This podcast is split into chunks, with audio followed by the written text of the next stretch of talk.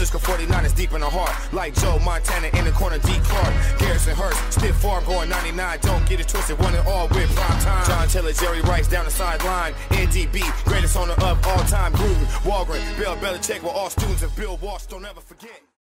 Hi, guys. Welcome back to another episode of the 49er Faithful UK show.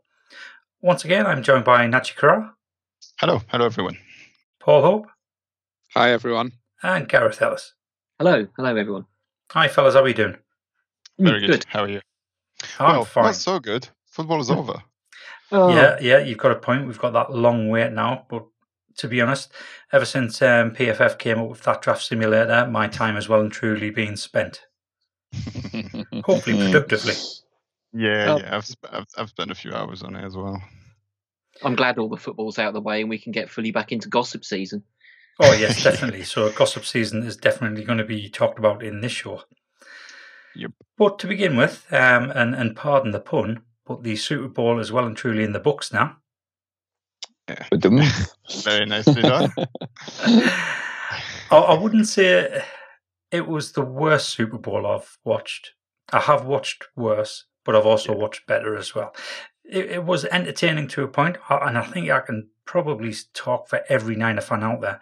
I think the most pleasing thing was actually seeing all the flags that the Chiefs got, but it was also frustrating because if we'd had that officiating crew last year, we, we'd have been six times Super Bowl champs yeah, because they were getting flagged for the same stuff they weren't getting flagged for last year.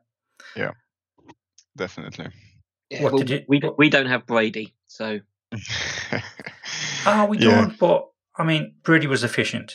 He, he was efficient. He made a couple of really good throws, but he was generally efficient. Um, the Chiefs didn't really get to him as much as what they could have done.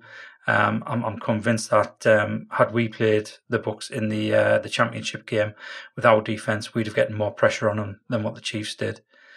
Um, but yeah, I wouldn't have said he, he set the world alight. He was just efficient and he was experienced and he was calm. Um, and I would say that was the difference between the two quarterbacks. Pat Mahomes now, two back to back Super Bowls, and he hasn't been great. I mean, no, he uh, hasn't. no, against us last season, he only came out with a 78.1 rating. He had two touchdowns, two interceptions, four sacks. This season, no touchdowns, two interceptions, three sacks, and a rating of 52.3. That, that's a combined total of two, two touchdowns, four interceptions, seven sacks, and a passer rating of 65.2 in the biggest game of his career. He hasn't been great. No, he hasn't at all. No, it was a bit of a weird game, wasn't it? I think we kind of called it called it right. I thought, you know, we said the the Bucks defense was going to be dominant because they were missing the tackle, and it showed a little bit. But what was surprising to me the most was the, the just the miscues and the missed opportunities the Chief had, and they didn't take. So many drops, so many uh, just miss plays and things that you just don't see them do on a regular basis. And um, Richard Sherman said on his podcast that apparently they flew there the day before or, the, or one day before that, so they've only been in Tampa for a couple of days, which to me seems completely crazy when you're going to play the the biggest game uh, of the season and you don't really have time for your body to get used to it. You know, Kansas City isn't you know a, a state over it's kind of quite far away from from tampa. And just in terms of weather i think acclimating would have been a good idea but who knows what happened exactly and why they weren't allowed whether it's covid or not. But yeah no the chiefs just kind of didn't show up and yeah the bucks did. They just played very efficiently as you said. And brady just did what he needed to do and i mean it wasn't even close was it? Um you say it wasn't a great game. Definitely wasn't. I think this year the playoffs have just been kind of a letdown. I, I can't remember a single great, you know, playoff type game where it's nail biting and close and whatever. Um, but I think it kind of reflects this, the whole season and the whole COVID and the whole thing. So it's kind of a fitting end to a, a season to forget, isn't it? Um, as soon as possible and get into proper football without all this nonsense soon. Um, what did you make of of the Bucks defense, Paul? I was really impressed. I mean, Devin White's come out, hasn't he, with uh, his stock even higher. Um, I was finding myself Good Morning Football the other day when they were saying he was better than All Pro Fred. but I wasn't having that. um, like Lee said, it wasn't the worst Super Bowl that I've watched. Um, I think last year when we got beat, we all accepted that flags are part of the game. And what I was quite proud of with the Super Bowl, I know I'm going down a different route here, but if you bear with us, we didn't harp on about it. We didn't cry about it. We didn't go on Twitter. And the 48 hours after the Super Bowl, I don't often engage in trash talk, but there's been a few flying around. There's the meme where it says it's hard to feel sorry for the Chiefs. I've got to hold something back, and you've got Bosa being held as he could have got the ball. And you think they've come out as bad losers. Mahomes mm. throwing his teammates under the bus. Like you said, Najee, he didn't look great. We knew he had the turf toe injury. The concussion clearly was still affecting him. Um, but the Bucks' defense, they looked at our game from last year clearly and thought the key to stopping them is getting after him. I mean, some of my friends who literally watched the Super Bowl couldn't believe how far behind Mahomes was running around. Um, I mean, that said, he wasn't at his best, but that throw he got off toward the end where he was like oh. Superman, where he was flying out the side, I thought, blooming heck. But, I mean, I'm feeling quite proud because all of us called a Bucks win. Yeah. Come on the show tonight, and I'm like, we called it. I mean, Gareth was championing it before the rest of us, but I, I, I enjoyed the tailgate before. I enjoyed my Super Bowl Sunday at home. It was a fitting end to a weird season, but uh, when we all asked for normality, I don't think we expected it to mean Tom Brady was going to be holding the Super Bowl at the end. But what did you make of it, Gareth? uh, well, as you said, I, I enjoyed the tailgate, um, possibly a little bit too much. The beer was flowing, and I uh, I fell asleep at about quarter past eleven and woke up just at the end of the third quarter. Um, and by then, there wasn't really much of a game left to watch. Um, uh, you know, maybe maybe I'd just uh, just woken up and I felt a little bit sorry for Kansas City because they just looked so comprehensively beaten by the fourth quarter. Um, I'd have perhaps a little bit more sympathy for the late flags on them if they weren't 369 days late. But there we go. Comprehensively beaten, I think. Um, and it'll be really interesting to see where the Chiefs go from here. It's all all very good. You win a Super Bowl, you want to keep the team together. I think they're like everybody. They're going to be up against the cap. They're going to have a lot of free agents, and and like you said, people say things. Things get tossed around in the media. What's going to uh, be the effect uh, on the Chiefs for for next season? Yeah, you're right. I think uh, that's one of the most surprising thing was listening to Pat Mahomes basically throw his team under the bus um, in the interview when he was saying that uh, people weren't running the ro- the good routes and people weren't pro- protecting him, which I I just I never really understand the, the approach like this um, when you're part of a team. Um, saying it within the team is one thing, saying it to the public is another. Um, and I was really really surprised, but I think it's more frustration and after the loss, isn't it? Um, but you're right. I think if losing like this after being so dominant for the last three years and and you've lost to Tom Brady three years ago in the in the championship, haven't you? So and you lose again against against that guy. Um, it, you know, it, it, does put a damper on everything so great you've achieved, and and you can try and throw passes where you're horizon, horizontal to the floor, and it still goes for 30 yards. It it almost doesn't matter, doesn't it? Even though that play is probably one of the best play you'll ever see in football. It's it's OBJ catching the ball with three finger type things. I everybody will always remember, and yet it seemed to have disappeared just because of the way they lost this game. They lo- they looked so out of sorts and like they they just didn't want to be there. And even somebody that I admire, like Tyrann Mathieu, watching him lose his cool and you know try and taunt the guy that's got you know six trophy at the time and now seven. It's just uh, it, it was kind of weird. I i really don't know what's happened. I know the maybe the incident with you know andy reid's son and and the car crash and all that might have affected the whole team i don't know. Uh, but something wasn't right and you just can't in the biggest game can you? Otherwise well you're going to lose 31 to 9 like consider like speaking about the flags like if you lose by two points and and and you know the Saints are allowed to complain about the flags because they lost a game because of of a ridiculous penalty.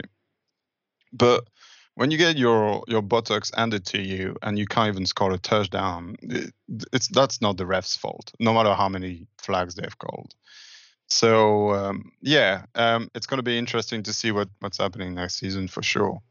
Um, but yeah, there might be a, there might well be a whole new dynamic to to the Chiefs because if anything, there's a blueprint on how to beat them exactly. And I think you're right, Paul. You know, bringing pressure. I mean, it's no secret. You know that bringing pressure and making him go off the spot and and then go with Kelce one on one and double Tyreek Hill, and that seems to at least limit their ability to to score touchdown. Like they'll they'll go down the field and put yards, but they won't. They'll struggle to score touchdown unless Pat Mahomes managed to. I don't know, do a back pass or like no look or one of one of those, but he's not going to do that every game. Um, and it's no. funny, you know, he, he, was he was doing that, and it just seemed his re- re- receivers were flatly refusing to catch the balls thrown at them. Yeah, yeah, yeah. It doesn't help. But, so many, so many bad drops. Um, we yeah. we have in our division we have the same kind of team, haven't we? Where like it, they rely so heavily on their on, on, their quarterback play to be absolutely perfect to win games that sometimes it just doesn't work. You know, Russell Wilson's the same. When he throws two or three picks, well, that's it. There's nothing else to carry the team, and it, the Chief looked like down last Sunday anyway. It was um, that that drive, you know, when um, the Chiefs held them on the one yard line. It was at seven yeah. three. That mm-hmm. reminded me of our game against Buffalo, and when the Chiefs didn't basically convert, you know, the punter looked really nervous. He kicked the ball away, hauled, stupid penalty to give away. So I don't know why the Chiefs fans were crying about that. And then when the punter muffed it off, you thought, oh, hang on. And then Brady, like Lee said, he was efficient. Brady to Gronk. Where have we seen this one before? um, it, it was just, it was like Gareth said, it was strange because by the fourth quarter, it was over. I, I was kind of sat there thinking, where, why didn't they play like this last year against us in the fourth quarter? It was. Uh, but they did. They did.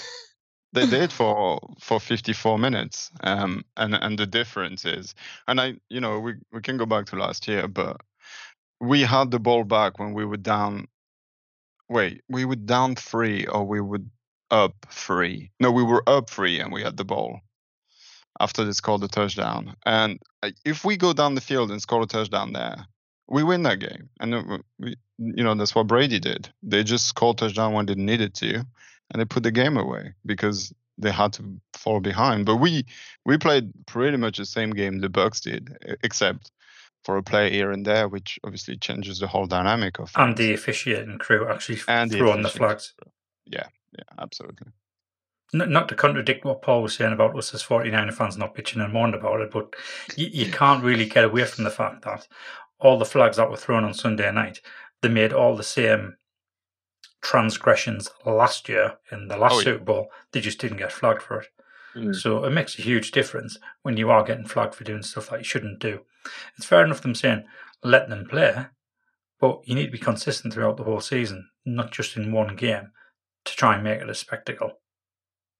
Yeah, I think you know, as Niners fan, we're like, oh, I wish they did call it last year, but then no, what it should have happened is what they should have never called it this year because they just haven't called them the entire season, and they they started calling that, and I think that's where the chief frustration comes from. Is kind of out of nowhere, and then as Gareth said, you can start throwing Tom Brady conspiracy in there and and and what have you, which is which could be a thing. You know, he's definitely on the right side of the NFL officiating more than once. So. Yeah. I tell you what did annoy. I tell you what annoyed me at the end, and I forgot when the owners get the trophy. Yeah. I was a bit like, "Who's that guy there?" I was good. oh yeah, the, you know, I was thinking, "Wow." Um, and Gareth called it Tom Brady MVP. yeah, I mean, it was always going to happen, right? If if the Bucks were going to win it, unless somebody had an absolutely blinder of a game, they were always going to give it to Brady. It's just so you know exactly what I'm just about to say. I thought Devin White should have been MVP. I thought he had a blind. Yeah, I, I, yeah. I, I don't, I don't necessarily disagree, but I don't agree either. He, he, he didn't have the type of performance that's deserving of an MVP. You know, even just in a stat line, it's not. What he did was good, but the whole defense played amazing. Like JPP had a couple of sacks, and Shaq Barrett had a couple of sacks. Uh, you know, yeah, but when you actually look at his stats, his stats did stand out in that defense. He had eight solo tackles, four assists, two tackles for a loss, one interception, two passes defensed, and, hmm, he basically yeah. ran that defense. But does he do it without the help of his D line and without the, the help of the other corners who played, you know, double team Tyreek Hill all game, which is something you'll never get thanked for, even though it's it's the dirty war, you know, the dirty work and would have been able to do it? I don't think so. He says he's the best linebacker in the game. He's not even close to top five to, for me. Um, see, so. you can make exactly the same argument for why Tom Brady shouldn't have gotten the MVP. Yeah, yeah. Because he wouldn't have done it had his receivers not actually caught the ball. It oh, wasn't as true. though he was fitting the balls into tight windows. They were open all the time. And that's why I was saying at the beginning, he was efficient. There was a couple of throws he made that were absolutely excellent on the money, but generally he was efficient because the receivers were getting open and there was plenty of space for them. So it wasn't really a taxing game for him. He just had to use his experience, keep calm, find the open receiver and hit them, which is what he did. He didn't have to make um, what you call it, the, the, the big time play. He didn't have to make the big time play to beat the Chiefs on Sunday night, which is why when I look at um, the players on the field, for me, it was definitely the defense that won the game. And on that defense, the one that stood out to me as being the best of them all was Devin White. Yeah, no, I agree with you. It's just it's a quarterback league, isn't it? They're always going to give it to them. So yeah, you, you're not wrong there. You're not wrong. They seem to just flatly refuse to give it to defensive players in recent years, yeah. unless yeah. unless, unless someone's the monster and, and both offenses stall. Yeah, unless you know it's James Harrison hundred yard pick to win it, or you know plays like this will make you an MVP, or you know. Uh, um, Malcolm Smith having you know 15 tackle and two picks, and it, you have to have an over outstanding performance on that day that actually makes a huge impact, visibly a huge impact on a game to get an MVP as a defensive player. It's a shame, but it's it's an offensive league and it's a quarterback league. That's that's the way it works, unfortunately. Yeah, and I think that performance has to be combined with a nondescript performance from the winning quarterback. Mm, yeah, yeah, absolutely. Okay, so before we leave the Super Bowl, I want to circle back to the interview that Pat Mahomes gave. Because last season, after the Super Bowl, all the talk was, or all the analysis was comparing Jimmy Garoppolo to Pat Mahomes. And quite rightly, Pat Mahomes, he, he, he made the big time throws. I'm not going to say he was more efficient or, or a better quarterback on the night because the suggest, the, the stats suggest he wasn't. He just made the big time throws, which is what was the difference between the two teams. What I want to talk about is how they both took defeat. So last season, when Garoppolo was interviewed, the first thing Garoppolo said was, Well, I wasn't making the throws. I, I wasn't getting the ball into my receivers' hands. That's why we lost the game. I wasn't making the plays that I should have been making to put us in a position to win. Whereas this year, Mahomes quite rightly came out and said, Well, I'm saying quite rightly, he shouldn't have said it. He should have taken ownership. But he just threw his offensive line under the bus and he threw his receivers under the bus. Mm. when he was asked what went wrong, well, my offensive line wasn't blocking and my receivers weren't catching the ball. Yeah, yeah, I, I touched on it. I don't really understand. I can only imagine is the frustration of losing, which you know when you're the Chiefs, you haven't done a whole lot since you know for a while now, and uh, it, it's not easy to do. Um, you know when you don't really understand why you're losing, when you've been used to winning so easily, you know the whole season, uh, all, all, of a sudden you try and look for excuses, and it, it's only natural. Um, he's also very young, so I, am not surprised by it. But if I was his O line and all of his coaches and his receivers, I'd be, I'd be quite livid and fuming. Yeah, exactly. Uh, so this is going to have an impact going into next season in the locker room. Yeah, I agree. Um, but he's also Pat Mahomes, so I think he's probably got a bit of credit and a bit of leeway. Uh, I'm sure if he apologizes yeah. and says I was just a bit pissed off and because we lost, um, they, they'll forget about it. But yeah, you can't you can't have too many of those without breaking a locker room. Uh, exactly. So it'll, it'll, be interesting to see what he says the next time he's interviewed after a major mm. loss like that. Yeah, yeah, I agree. It's, it's a, a big. So go on, Paul. Oh no, sorry, Gareth. All I was going to say, Nadji, was I was surprised with the negativity coming from his camp around him. His fiance, his mother, Yeah, yeah. you know, they're out yeah. tweeting and complaining. And like what Lee said, you know, Jimmy last year came out, and let's face it, anytime Jimmy makes a mistake, he's crucified. and uh, I mean, George Kittle was on Good Morning Football in the week, run up the Super Bowl. Again, that's my quarterback. I'll die on my sword. I get asked this question 200 times. Jimmy's the man. The team are behind him. Um, like you said, for Mahomes, you know, maybe he's young, but you need to. It's a team game. We've said that all along on this show.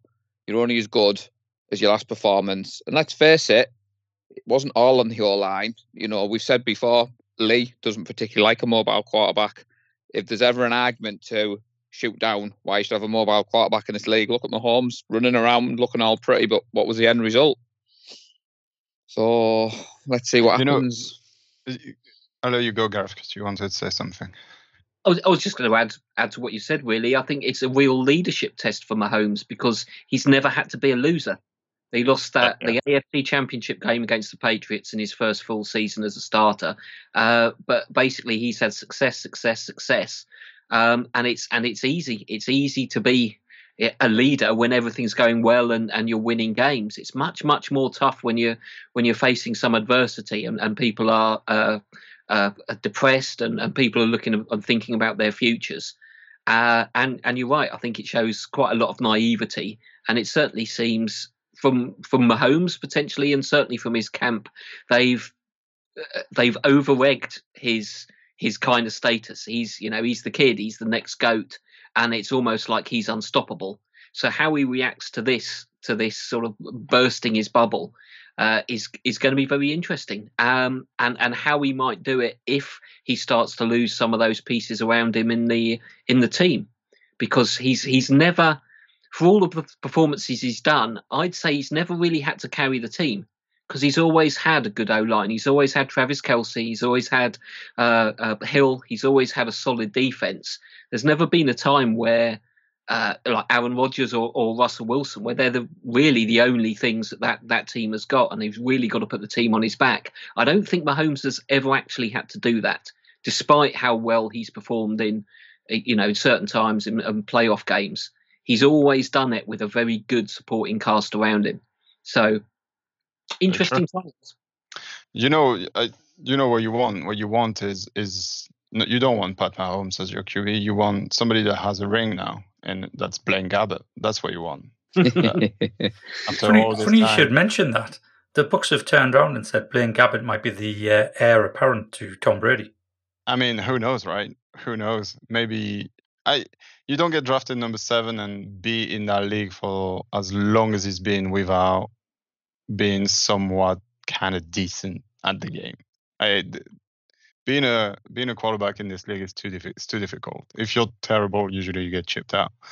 That's why you know when you see people signing names that we hate, um, y something at the back of my mind says, what if that's just the system? This guy is just gonna start shining and be good, like you know Brian Hoyer when he was at the Browns under Kyle, and you know whatever. Obviously, didn't work for us, but it worked when he was there and he had a good season. So, but yeah, I mean, kudos to uh, former 49ers Blaine Gabbert for his for his ring.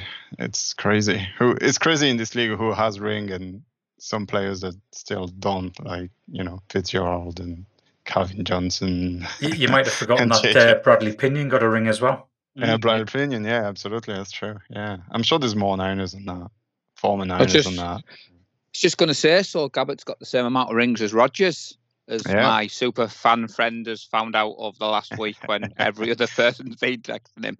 And Yeah, Najee, got as many as Gabbert still has one of my favourite Niner moments, that touchdown pass in overtime against the Bears to Oh, yeah, true. Smith. That was one of my favourite memories. I remember jumping around like an idiot in my home on my own thinking, yes, we've won a pointless game, but that was a, a great throw. Yeah, I've I've actually watched him live uh, against the Rams. I can't remember what the year it was, 2017 in Levi, and we won that game. And he played really well. Um, Well, we always beat the Rams, don't we? We yeah, always always, beat the Rams. beat the Rams. Okay, so on to Niner news. I'm going to keep this relatively short.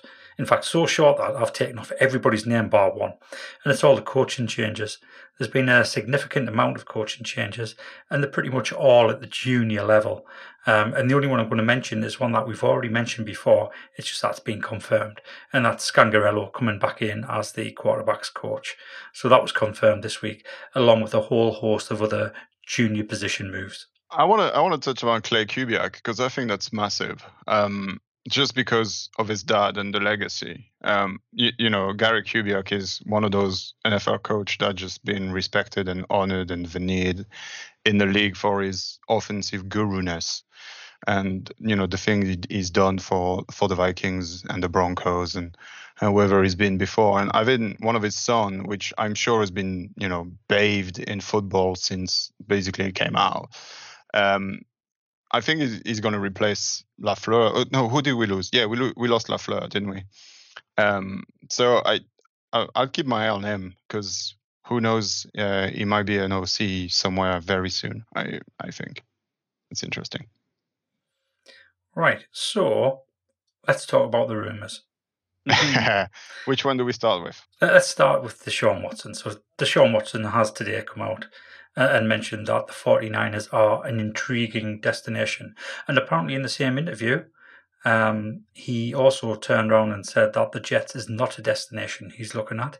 Oh, really? Contrary to to beliefs on um, social media, so that was interesting.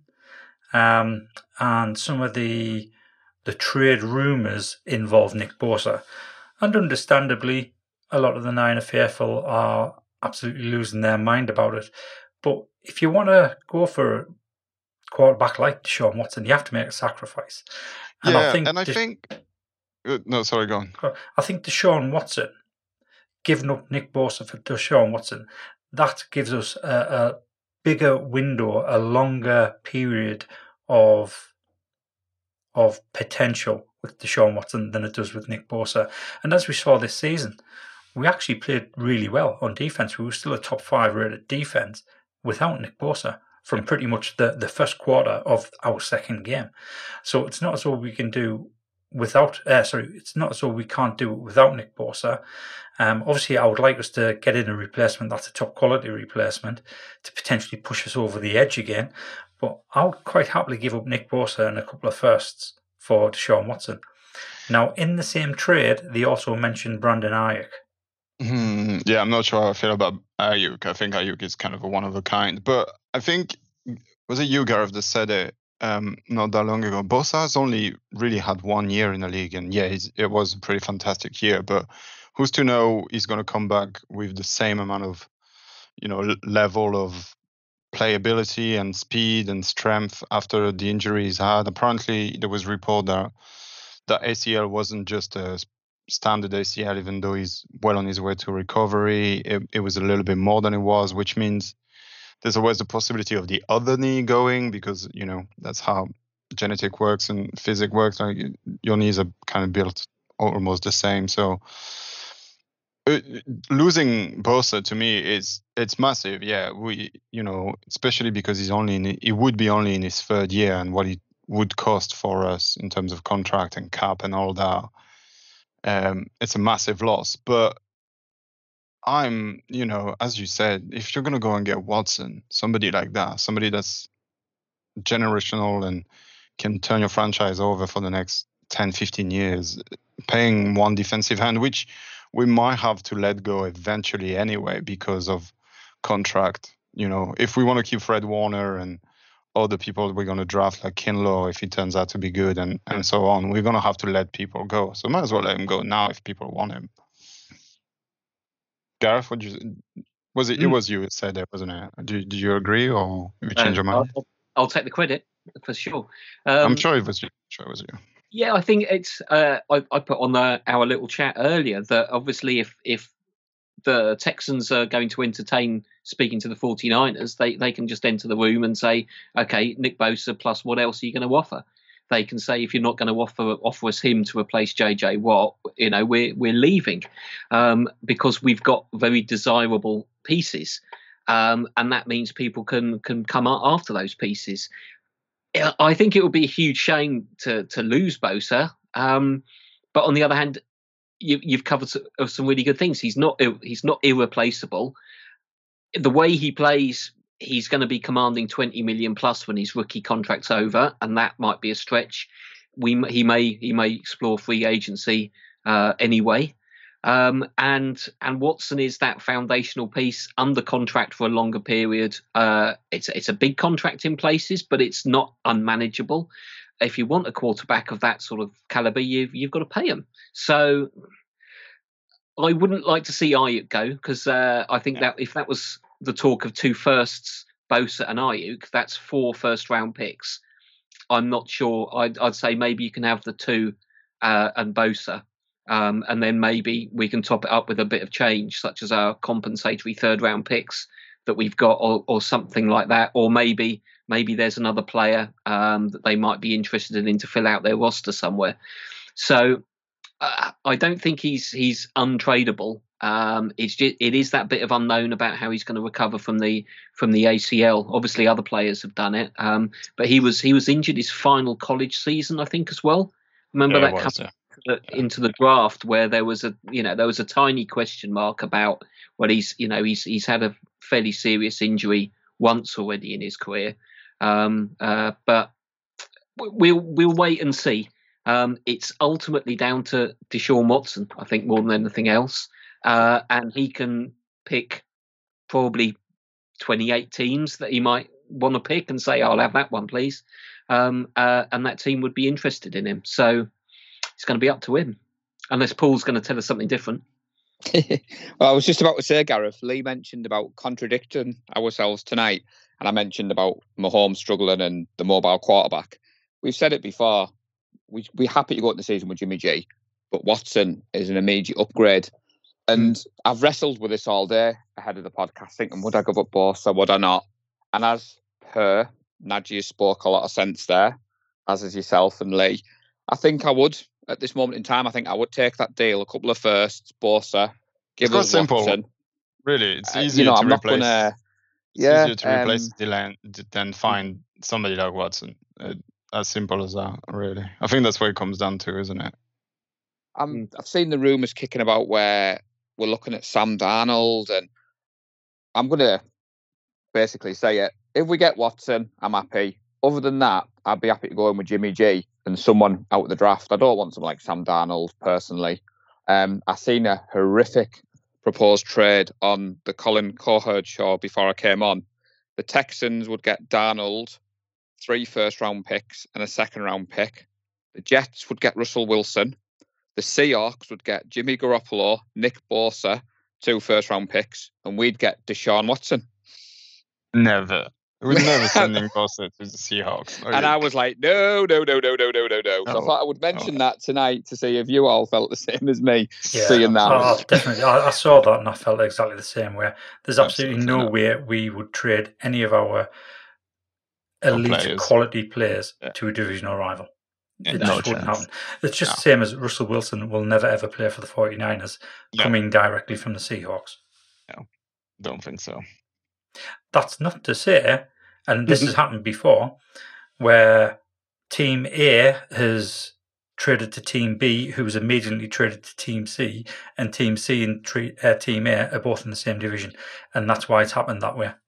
Yeah, yeah, it's possible to just to spy them, right? If if and we can talk about Ru- Russell Wilson because there's been reports of um, unhappiness in in both direction, right? In, in the camp and in Russell Wilson because once again he spoke his mind and kind of threw his coaches and his his line and and the whole organization under the bus of why they lost against the Rams, even though they lost against the Rams because they were terrible and they can't they couldn't play defense. It had nothing to do with Wilson getting sacked five times, uh, especially against Aaron Donald. Um, but yeah, I I think it's interesting to see all of this team that rely on you know such talent like the Texans and Watson and you know the the Seahawks and and Russell Wilson and the Chiefs and Mahomes. As soon as everything doesn't work, uh, people aren't happy anymore, and then you know egos and whatever starts bubbling up to the surface, and it's it's not pretty. I wouldn't want to be a, a Seahawk fan right now and having maybe waking up tomorrow and see that Russell Wilson's asked for a trade. I, I'd, I'd be bummed out if I was a Seahawks. I'd be very happy as a Niner fan. But I think it just reminds us of how amazing our franchise is and how our team is, where you never hear any of that and pe- people really like each other. And you said, you know, Paul Kittle is always saying Jimmy G is my QB, and they seem to be friends as well. And even when we lose and we lose bad, you know, like against Miami or whatever, or against Philly when it's clearly someone's fault, the blame is never thrown on anybody but uh, themselves. You know, Mullen said, oh, "It's my fault," and then Warner said, "Oh, we should have played better," and etc. etc. So there we go that's why I mentioned like the people around Mahomes. I mean, I'm only going off the glimpse I've seen on his social media. I mean, Kyle Juszczyk's come out this week and said, I'm hitting free agency, but I want to stay at the 49ers. You know, um, Bourne, Greenlaw, they're all coming out and saying we want to stay. Um, Trent Williams appears he's going to test free agency from what I've seen. I'm not overly worried because I always believed he would test to see what he could get. But do you think there's a scenario where someone comes and blows us out of the water or possible. Yeah, it's, it's possible. possible, but I think they're doing exactly what they're saying they're doing. They're going out to test free agency to find out what their market value is so that they can go back and discuss uh, contract terms with the 49ers, which is where they want to play, and they've made that known. They want to come back to the 49ers. It's so that they have a starting point to to basically do those negotiations. It may well be that they get a really good offer and decide that, you know, well, you know what, for a little bit less, I'm quite happy to stay at the 49ers because yeah. I know what direction this organization's going in. I know all the team. I know the playbook. I feel comfortable here. I've got a really good feeling, so I'll quite happily take a little bit less with the uh, the idea that we will be competing for championships year in year out. And I think that's what they're doing. They're just testing their own value to make sure that they don't undersell themselves to the 49ers, which is fair enough. And I think John Lynch would actually welcome that so they can go out because potentially, due to the cap hit, their value might not be as high as what they think it is. That's what they're thinking. Yeah, absolutely. Yeah, yeah. I think it, you're you're absolutely right. It gives the players some leverage if they've got a, a reasonably firm contract offer from somewhere for you know 13 14 million and they'll say well you know that's why i'm asking for 11 12 to stay to stay with the niners uh, and everybody's value is up in the air with that with that cap hit. So, yeah, yeah I, i I think I think that's the major thing that we need to know before anything happens. And I think all of these big contracts, you know, Trent Williams and and Juszczyk and all, all our big free agents are just going to wait to see what the cap is because that's just going to, you know, set what their contract can be at. Um, but yeah, but talking about people that may settle to come to a winning team. What do we think? Do we think we have a shot at landing JJ Watt? Do we want JJ Watt? Um, Lee, what do you think? Well, he played all 16 games last season, which is more than what Dee Ford did. Um, yeah. I, I, to be honest, I'd be quite happy to take uh, JJ Watt. I fully believe we will cut Dee Ford. I think we need to cut him before April the 1st because that's when 10 million of his contract becomes guaranteed. Yeah. Um, it, it doesn't save us that much more, but I think that will happen. So yeah, I would be quite happy to put JJ Watt on potentially the other side to Nick Bosa if we still have Nick Bosa. It could be, and this is completely speculation from myself and nowhere else, but it could be the fact that the Texans have released JJ Watt today is because behind the scenes there is talk of the 49ers trading for Deshaun Watson and giving them Nick Bosa which means they don't really need a tight end. Um, sorry, a defensive end, yeah. and they can honour the fact that he's been such a good servant for their organisation. We mm-hmm. could then pick up JJ Watt as a temporary stopgap for losing Nick Bosa, which will give us our edge rusher. Mm-hmm. So a couple plug, of years, it would yeah, a couple of years. It would immediately plug a gap with an All Pro, and we get our starting quarterback, somebody who can actually get us to championships year in year out and win them by himself without needing that supporting cast around him. Yeah, I mean, I, the thing as well, and I, I, I thought about it. I was like, do we, do I really want JJ Watt on my team? And I'm like, yes, I do, absolutely, 100. percent Even a half JJ Watt, I want on my team. The guy is a Hall of Famer, and you just don't turn away talent like that. Um, even if he doesn't play that much, right, the impact it's going to have on the franchise, on filling the stadium up, if you know, if it's possible in, in the next season, uh, on you know teaching all the new guys and Kinlaw and giving Armstead a bit more of his, you know, experience and all the new rookies that we're going to have to draft in maybe the second or the third round because we don't have first rounds anymore and these guys aren't sure first rounders good players so you're going to have to teach them a bit more. And then does that mean maybe Richard Sherman reconsiders going somewhere else if he has the chance to play with JJ Watt and Deshaun Watson and have a, a definite chance to make the championship next year? I think it could be major, and I don't think it would cost us that much money to to do it. And I think, I think the Niners are an attractive uh, as you said, Paul, an attractive team for many players in the moment. It's not just the weather and the, the city, and I think Kyle and you know DeMeco Ryans, he played with the JJ Watt for quite some time. Um, it's not out of the realm of completely crazy that this happened very soon, um, and I, I, really hope it does. And I I'll be the first to buy a JJ Watt uh, jersey. Mm-hmm. I mean, fr- from from China for sure, but still, uh, yeah, I don't blame you on that one. afford a hundred and seventy dollars jersey. I mean, I have like ten. That's way too much money. So, so on, yeah. on a completely separate side note, my Christmas present turned up this week on oh, Tuesday. So this was ordered in the middle of November. So I finally got my uh, George Kittle alternative jersey.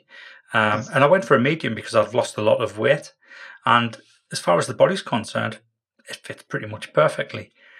Getting my head through that hole at the top is a bit of a stretch, though. Literally a bit of a stretch. I can hear that the stitching stretching oh, as I'm putting it on. I can't believe that the the neck hole is that small on a medium. It's it's just really strange. Oh, it's it's Chinese stuff. It's all over the place measurements. So you you give stuff sometimes that long as down your knees and you can barely fit your your arms through it. It's just what you get for paying, you know, sub twenty pound. Yeah. I, See, we I have the opposite problem to you, Lee, in lockdown. I had to go for a large George Kittle jersey because uh, um, I'll just leave it at that. well, I didn't like to uh, see that the pictures that you posted is giving it away a bit, Paul. But uh, you, you, do look twice the man you used to be. Cheers, mate. I wouldn't go that far, but you know, I am aware. well, tell us what you think about JJ Watt, Paul. Would you have him? I mean, yeah, no brainer, um, no brainer, right?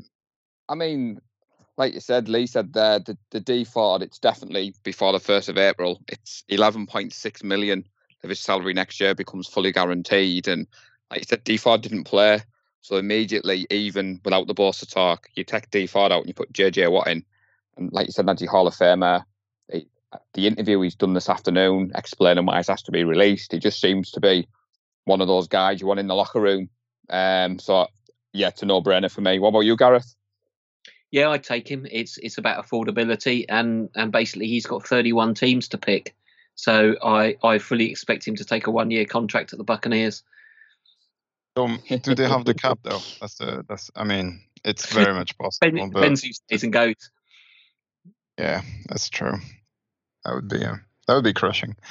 Um, you know, if you are a player, because let's face it, I mean, uh, JJ Watt's probably got a few quid in the bank, so uh, but he's never really had any success. So he can, he can chase the success, or he can or he can pad out his bank account again.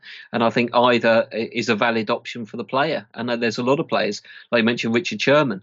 Um, he, he seems to understand that we're probably not going to pay him what he he wants to be yeah. paid. Um, and and a player in his position has has a situation. Do, does he want to go to somewhere like the Jets, be be the old head in the locker room, mentor the, the players, um, and, and look after his family for the future, or does he want to chase the wing? And I think that's that's up to the player. And I, I don't have any objection to what the players choose to do with with uh, with their careers. So um, it's the same as Deshaun and, and JJ Watt and others. It's it's what they want. And coming to the Niners is is a chance to be. Uh, obviously, with a, a storied franchise, uh, a chance to chase a wing, but possibly not going to give you the absolute maximum that you might be able to earn el- elsewhere. And that's just down to individual players to choose what they want to do. So, yeah, I'd love to have JJ Watt, but I'm I'm not going to hold my breath. Um, and of course, he'll have to fight Kinlaw for the 99 uh, number shirts. So, oh yeah, I, mean... I would I would pay to see that. I mean, you just give him right. Like, if he wants 99, you just give it to him. Yeah, future Hall of Famer. Yeah, exactly. Okay, guys, thank you very much for joining me. I have a thank challenge you. for you for the next podcast. Yes. And I actually have Bring a challenge for everybody. So anybody that listens can do this challenge, and then it'll be interesting for you to um, compare with what what we do in the next podcast. So what I would like you to do is complete a full draft on PFF Draft Sim. And for any listeners who are not aware, you don't have to pay for this. This is a free draft sim. Um, so just search PFF Draft Sim and you'll find the link to it. So what I want you to do is perform a draft as the 49ers with only a single trade. That single trade has to be your two seventh round picks where you can trade up. And the reason for that is because the PFF uh, draft sim is no longer doing seven rounds, it's only doing six for some reason. I don't know why it's changed. It's only happened um, recently within the last couple of days. Not that I'm on there every day, even though I am on there every day. Um, it, it suddenly changed to six. So you're allowed to, uh, to trade your two seventh round picks wherever you want. So there's a few other things that you need to be aware of.